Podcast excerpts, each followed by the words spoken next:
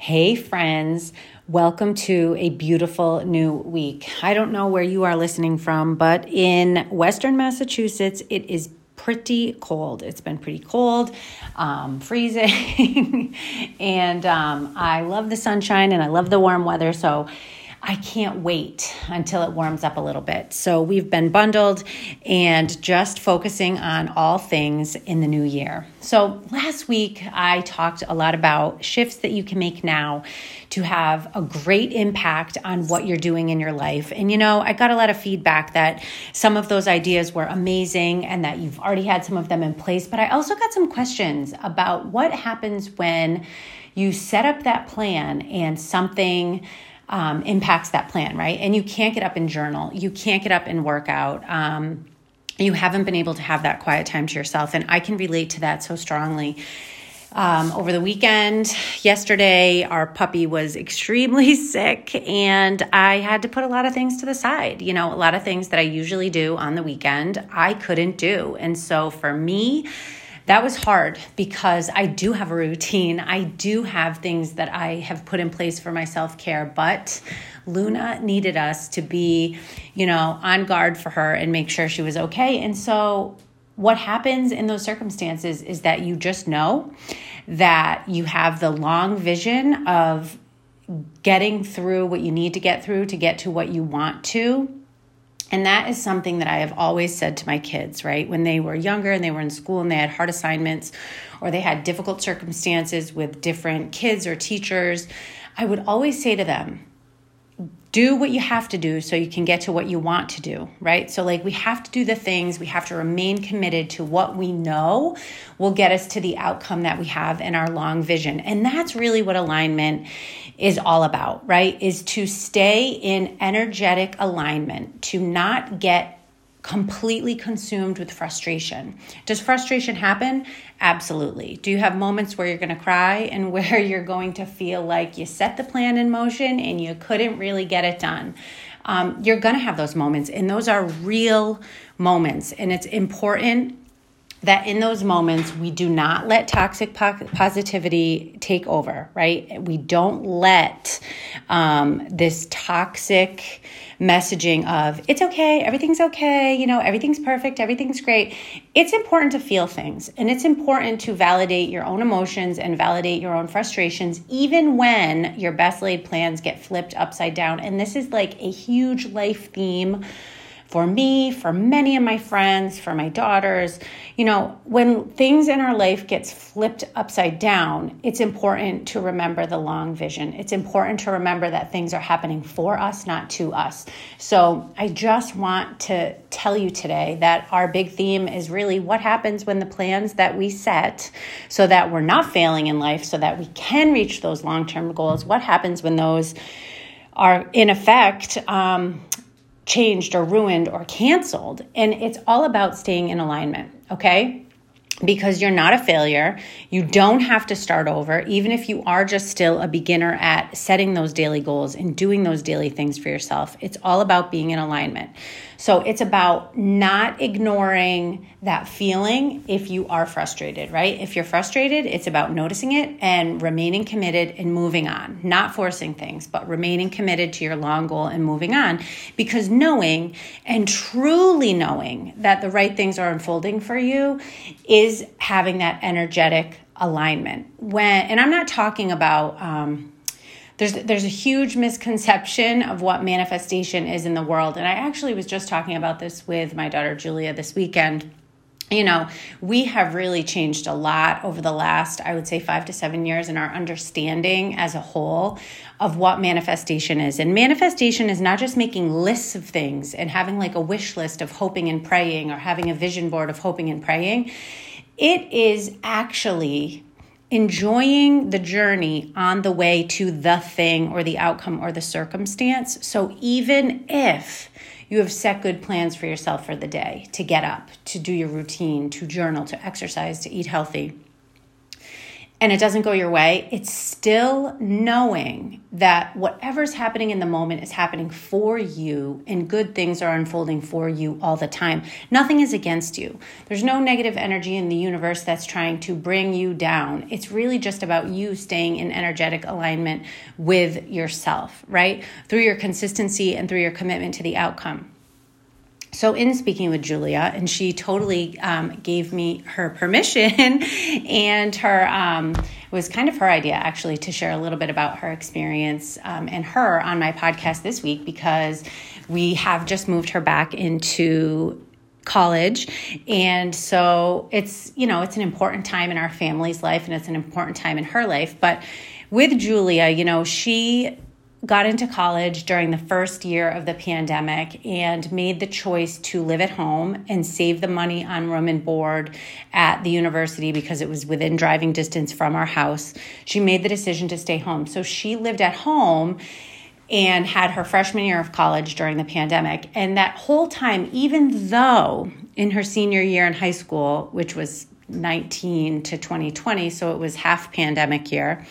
Even though she had the vision of going to college and having this amazing experience of um, increased independence and more activities with friends and just, you know, stepping into her own adulthood, she didn't lose sight of that when she had to live here and we did nothing for the whole year of the pandemic. You know, I taught um, and worked from my kitchen table.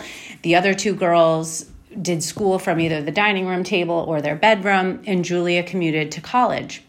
And she remained committed, and then she wanted to transfer um, to the university where I went to school, and she really wanted to live there. And so she got in, which was amazing because it has a really hard, um, what do you call it? It's the acceptance rate it's pretty competitive so she got in she has great grades she was very excited and we took a drive up there this summer and we parked at a dorm um, in an area of the campus where just you could tell that the sunsets were breathtaking and it was a central part of campus that was close to all of the things including friends and experiences she wanted to have and we just sat there parked in the car um, the three girls and myself, we sat there and we looked at the view. And she said, "I really want to live here. I just, I this is the spot. This would be the perfect spot."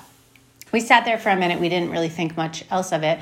And then a few more weeks went by, and she got her dorm assignment, and she was not living in that area. In fact, the area that she was assigned was really far away um, from everything, right? So if you are familiar with the campus where I went to school, um, it's a large campus. You can't, as a student, drive to class, so you really have to pre plan your meals, your walking. It's it's like a city unto itself, really. So she got placed at this dorm on the far, far side of campus, up a big hill.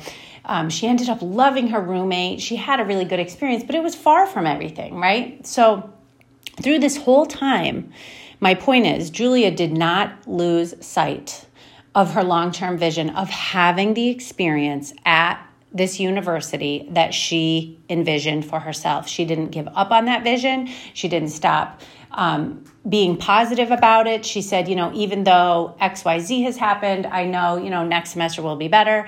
Even though this is going on, I know that my room next semester is going to be great.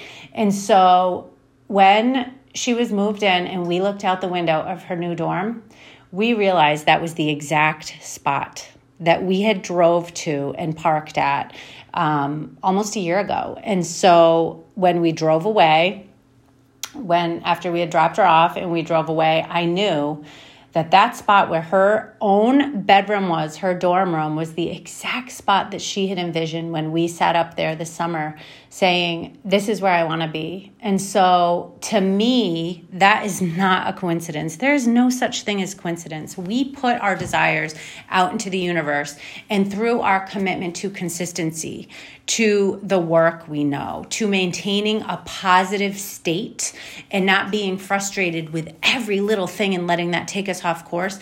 Because she remained in energetic alignment, she drew into her experience exactly what she had envisioned for herself. So now, if this is sounding a little woo woo to you, um, I will tell you that I really have a strong belief in doing all of the things for your mind, body, and spirit. So the positive books, right, that talk about, I talked about these last week Atomic Habits and Compound Effect and The Slight Edge. Reading those things is very important. Journaling is important. Exercise is important. But staying in energetic alignment is really, really important. Have you ever noticed that people who complain a lot end up with a lot of things to complain about? But people who take things, recognize and process them in their experience, and keep moving generally have a better experience overall right? So, again, I'm not talking about toxic positivity, but I'm talking about being in alignment and knowing that everything is happening for you and not to you.